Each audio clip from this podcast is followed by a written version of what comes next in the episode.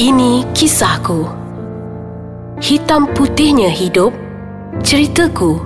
Kisahku. Assalamualaikum dan selamat sejahtera kepada semua pendengar di podcast Ais Kacang. Hai, saya Alif masih lagi bersama dengan anda setiap minggu di Ini Kisahku. Walaupun saya tahu, tolonglah tukar host. Saya tak peduli. tak adalah mana ada. tak adalah. Jadi masih lagi bersama Dengar tak gelak tawa yang sangat merdu tu? Eh. Uh, kita masih lagi bersama Abang Amir. Ya, saya. Siap bang eh? Alhamdulillah. So setelah dikurung seminggu okey eh? Okay, no problem. Masih Kantin dekat, kantin ah, dekat. sebelah je. Sebelah je kantin. eh bukan bawa karipap ke? tak sempat lah. Okay hmm. Jadi hari ini uh, Masih lagi bersama dengan Abang Amir Rafiq kita Ataupun Abang Amir Yusof uh, Kita nak bongkar-bongkar lagi cerita uh, Sebab episod satu tak cukup Okey. Ramai cakap ni hmm. Eh tak nak I nak dengar pasal dia dengan tu I nak dengar dia buat lagu ni Okay jangan risau guys Semua you guys nak Kita orang makbulkan InsyaAllah. Jadi untuk episod kali ini Kita nak cerita lah Dengan pendengar eh. Mhm. Sebab kita bila kita tahu Abang Amir sekarang Mhm. telah berhijrah. Okey, sangat berbeza dengan penampilan yang kita nampak di kaca TV di dada-dada akhbar pada suatu ketika dahulu. Okey. Beliau dikenali sebagai Amir Rafiq. Okey, jadi bang, Ya. nak tanyalah. Uh, memang minat menyanyi, mengubah lagu semua ni? Ya, saya memang uh, minat muzik, minat dengar lagu dari kecil. Dari saya di dalam buayan, mak saya cakap, saya yang paling senang sekali nak jaga. Kalau saya mak nak pergi mana-mana, dia pasang radio je. Oh, senyap. Saya akan duduk kat rumah dengan radio, main Lego ke apa kat rumah. Saya okey dengan ada bunyi-bunyian muzik. Hmm. Saya memang suka dengan muzik dan saya bercita-cita untuk mengubah lagu sejak saya kecil lagi. Saya tak tahu pun itu adalah cita-cita. Hmm. Tapi saya pernah menulis lirik dalam buku dan mak saya kata, "Eh, mak saya macam cakap, pandailah. Ini pandailah tulis lagu." Tapi saya waktu tu saya tak sedar saya tengah menulis lagu. Oh. Saya tengah melagukan uh, perkataan-perkataan yang saya tulis tu. Rupanya itulah lirik. Oh. Lirik kan. Uh, saya tak tahu kata saya dah buat benda tu daripada saya sekolah rendah lagi. Banyak tak bang? Uh, ada satu buku juga lah. Buku latihan tu Buku sekolah tu Buat? ah, Memang saya ada Tulis idea je? Saya tulis Saya nyanyi apa, Pasal apa-apalah Basically pasal apa? Pasal cinta lah Kan? ah, Pasal cinta Cinta kan? ah. Dia macam dapat ilham sebab yes, cinta sebab ya? cinta ah. Adakah uh, experience cinta yang menyebabkan abang menulis lirik itu Ya sudah pasti Yes yang suka duka perik Suka jerih duka Cinta monyet ke Cinta kuda ke Semua ada diluahkan dalam lirik itu. Ah saya waktu tu biasalah waktu kecil kan kadang-kadang ada crush kat sekolah ke.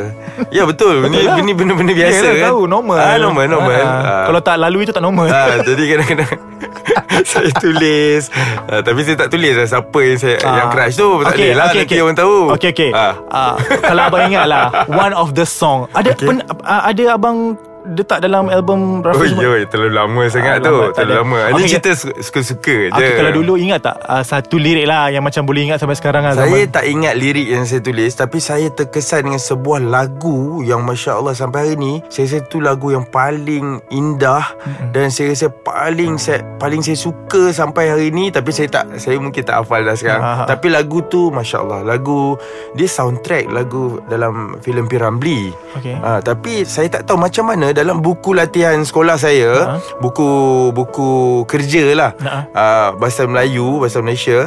kat ujung tu penerbit buku tu letak lagu ni tau kat belakang. Saya pun oh. tak tahu. Saya saya ingat lagi lirik dia uh, yang apa? Uh, lagu dia macam ya Allah saya tak ingat tapi saya tahu lagu tu.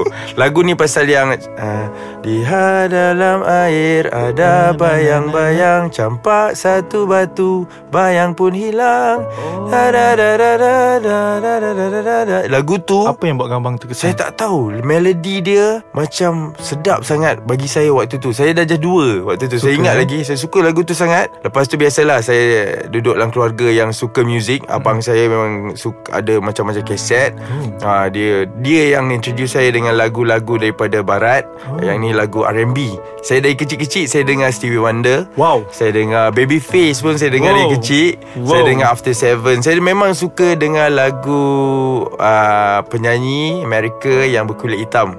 Uh, penyanyi soul lah. Uh, Anita Baker. Dari kecil saya suka R&B je. Suka, eh? Ah, saya jarang dengar lagu-lagu macam rock ke apa Tak ada. ke. Ah, saya suka melody soul ni. Bila dia bercerita Saya dekat sini sangat terkejut Sebab dia sangat berekspresi. Rugi guys. Rugi guys. Korang tak dalam konti ni guys. Ah, dia cakap orang Kedah dengan orang Itali ni sama tau. Dia tangan kena Ah. naik. Ah, Tapi dia orang tak nampak. Tak nampak lah. Ah, Rugi Kita rugi tak letak kamera.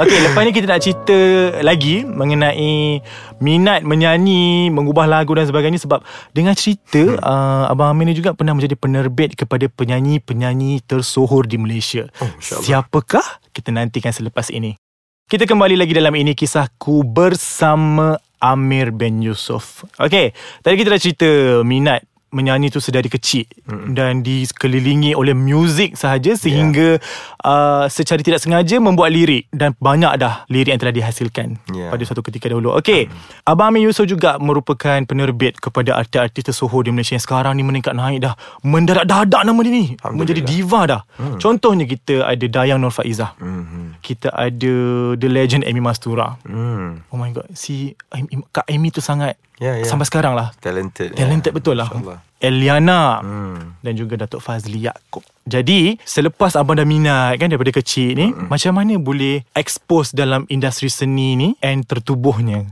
kumpulan Rough Edge? Okay Saya boleh cerita Ini memang best lah saya nak Hmm. cerita Satu malam Saya tengok satu rancangan TV ni Okay Rancangan TV ni ada interview Dengan Helen Yap Oh. Saya baca Helen Yap Ha, waktu tu satu rancangan tengah, tengah interview sebab Helen Yap tengah hasilkan sebuah lagu untuk Datuk Siti Nurhaliza. Mm-mm. Tu tahun tak ingat saya tahun 99 ke 2000 macam tu. Okey. Ha, waktu saya mula datang KL lah. Okey, nak jadikan cerita esok tu saya datang KL. Okay. Jumpa kawan Jumpa kawan Jamming kat rumah dia Nyanyilah Kita menyanyi acapella lah apa. Ni kawan-kawan yang sempoi ni Okay. Sama-sama kawan-kawan Karaoke ni Lepas makan dengan dia uh, Menyanyi-nyanyi ni Jamming session ni Dia ajak saya pergi PJ Minum Oh. Rupanya dia kenal uh, Helen Helen Yap. Okay So saya berkenalan dengan Helen Yap di situ Saya macam Saya macam terkejut lah Eh ini saya pernah tengok Saya pernah jumpa dalam TV Ah. So Helen Yap pun uh, berkenal, Saya berkenal dengan Helen Yap Dan saya lepas tu Kenal lagi di studio Uh, kawan saya introduce Kawan saya kata Saya pandai Buat uh, backing vocal Kawan saya kata saya Dia lah promote saya ni Dia Waktu jual tu- saya lah Waktu tu umur berapa? saya datang ke KL untuk bekerja sebenarnya waktu tu. Ha, saya tak ingat umur tapi time tu tahun 2000. Sebab saya ingat Okay. Y2K. Ah, ya, ya. Betul. saya ingat time tu. Okay. So, Lepas tu? saya uh, lepas saya kenal dengan uh, Helen Yap. Helen Yap ni umpama kakak saya. Dia lah yang bawa saya ke MACP. Dia yang bagi peluang uh, MACP ni uh, Tahu, apa, ah, persatuan, persatuan. untuk uh, penulis lirik dan lagu. Okey, dia yang daftarkan saya dengan cara dia bagi saya peluang buat lirik pertama yang publish untuk artis uh, mainstream lah, artis Oh, rakaman. okey. Ah, saya saya belajar banyak pada Helen Yap. Dia umpama guru dan kakak saya dan dia She's bagi great. ya yeah, pendedahan pertama dia bawa saya jadi uh, penyanyi latar di Sukan C waktu tu tahun tu ada Sukan C tak ingat saya. Oh. Ah, tapi macam-macam peluang dia dedahkan saya dan dia kenalkan saya dengan ramai uh, komposer ataupun orang-orang dalam industri. Okay. Ah, ramai, ramai. Ramai, eh? Saya tak ter, tersebut lah. Okey. Okey. Okay. Jadi daripada peluang tu saya gilap lagi dan saya dapat peluang lagi untuk menulis lirik Okey. untuk uh, Helen Yap. Helen Yap buat lagu, saya tulis lirik Okey. dan sejak pada itu saya bergiat aktif lah.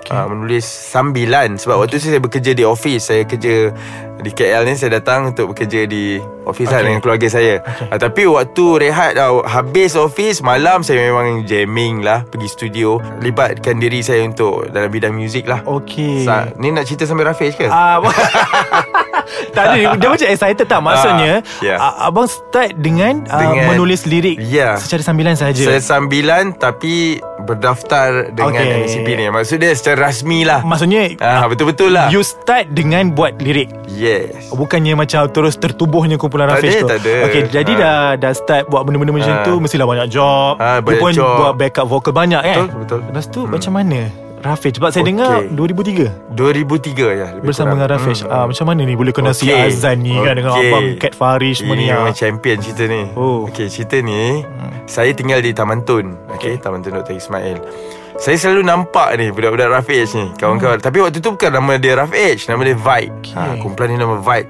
Vibe ni memang Semua orang cerita Kata dia orang ni gempak Nyanyi dekat gig okay. Saya pun macam Dia orang nyanyi lagu apa Okay. Rupanya dia orang nyanyi lagu-lagu yang saya minat tau Lagu R&B lah Oh, yalah. Okay waktu tu ah, Biasalah Boys to Men True Hill Betul. You know Lagu-lagu ni lah Lagu yang orang nyanyi dekat gig ni Ah, betul. So Dia orang banyak peminat Underground Okay satu hari saya dibawa pergi tengok gig Diorang di Wan Utama tau Waktu tu Oh. dekat Wan Utama ada satu macam club lah So saya tengok diorang perform Masya Allah saya terkejut saya tengok Masya Allah Powernya diorang ni Hmm. Okay Kawan saya bawa Nak kenal Nak tunjuk je Oh, tunjuk Tapi je. lepas show tu Azan turun Berkenalan dengan saya. Oh. ha, Rupanya kawan saya ni Memang dia ni macam promoter Kan? Promoter gelap.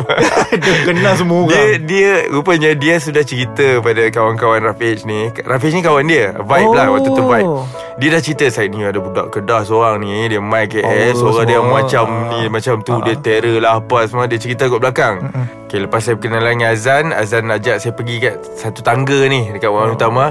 Tiba-tiba dia orang Dia orang nyanyi. Dia orang nyanyi Nyanyi nyanyi. Dia orang suruh saya masuk Uh. Ha, macam macam try lah ni Ah, try yalah. Dan Audition, saya audition. okay, audition audition dekat tangga tangga OU Uh. ha, lepas tu saya nyanyi-nyanyi okey lepas nyanyi tu adalah kisah polis datang Polis datang minta IC Apa ni buat dekat tangga ni ha, Ada kisah semua ni Oh. Itu yang kita macam Best tu First Okay. time jumpa tu Teruskan. so, ah, Lepas jumpa Lepas polis dah minta IC semua tu Lepas tu kita explain dah tak Kita datang nyanyi je ah, Nyanyi kat Dekat ge- tangga gelap ni Oh Ah, jadi nak dapat tu the reverb tu, Faham. the gaung, Gaung tu. sedap, Dan kan? Dulu Oi. kat tangga ni tempat gaung kan. Family uh, Favorite Ah, Gila. so so lepas tu ah, start pada tu lah saya berkenalan dan saya datang lagi ke ke mana uh, Vibe ataupun sekarang nama Rough Hmm. Edge ada saya tengok gig sampailah satu hari tah macam mana lepas tahun lebih berkenalan dah tahu kenal hati budi semua satu hari Zain ada call saya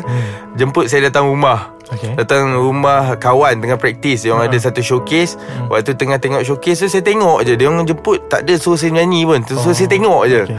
okay. Rupanya dia orang nak jemput Saya tengok showcase dia orang di Planet Hollywood uh, Waktu tu dia orang Ada satu Ada performance di situ Showcase Empat show So hari yang terakhir Show yang keempat tu Dia orang ajak saya masuk Ke bilik hotel Lepas show tu Tiba-tiba dia orang announce Depan kawan-kawan semua Kawan-kawan Apalah Orang-orang penting lah Family dia orang Ada dua tiga orang Kawan-kawan yang rapat? Dia orang cakap Kita nak kenalkan Ahli baru Oh. Amir Saya macam Eh? Terkejut. Saya masuk macam tu je. Ha, Selepas kita dah perkenalan Hati budi Dan dia Mungkin dia orang tahu Saya dapat uh, Buat apa yang dia orang nak. Nak, uh, Dan kebetulan Malam tu juga Malam uh, Malam lebih kurang macam malam Perpisahan sementara untuk Mood Mood nak Ah, pergi ke ya. Australia Sambung study di Australia.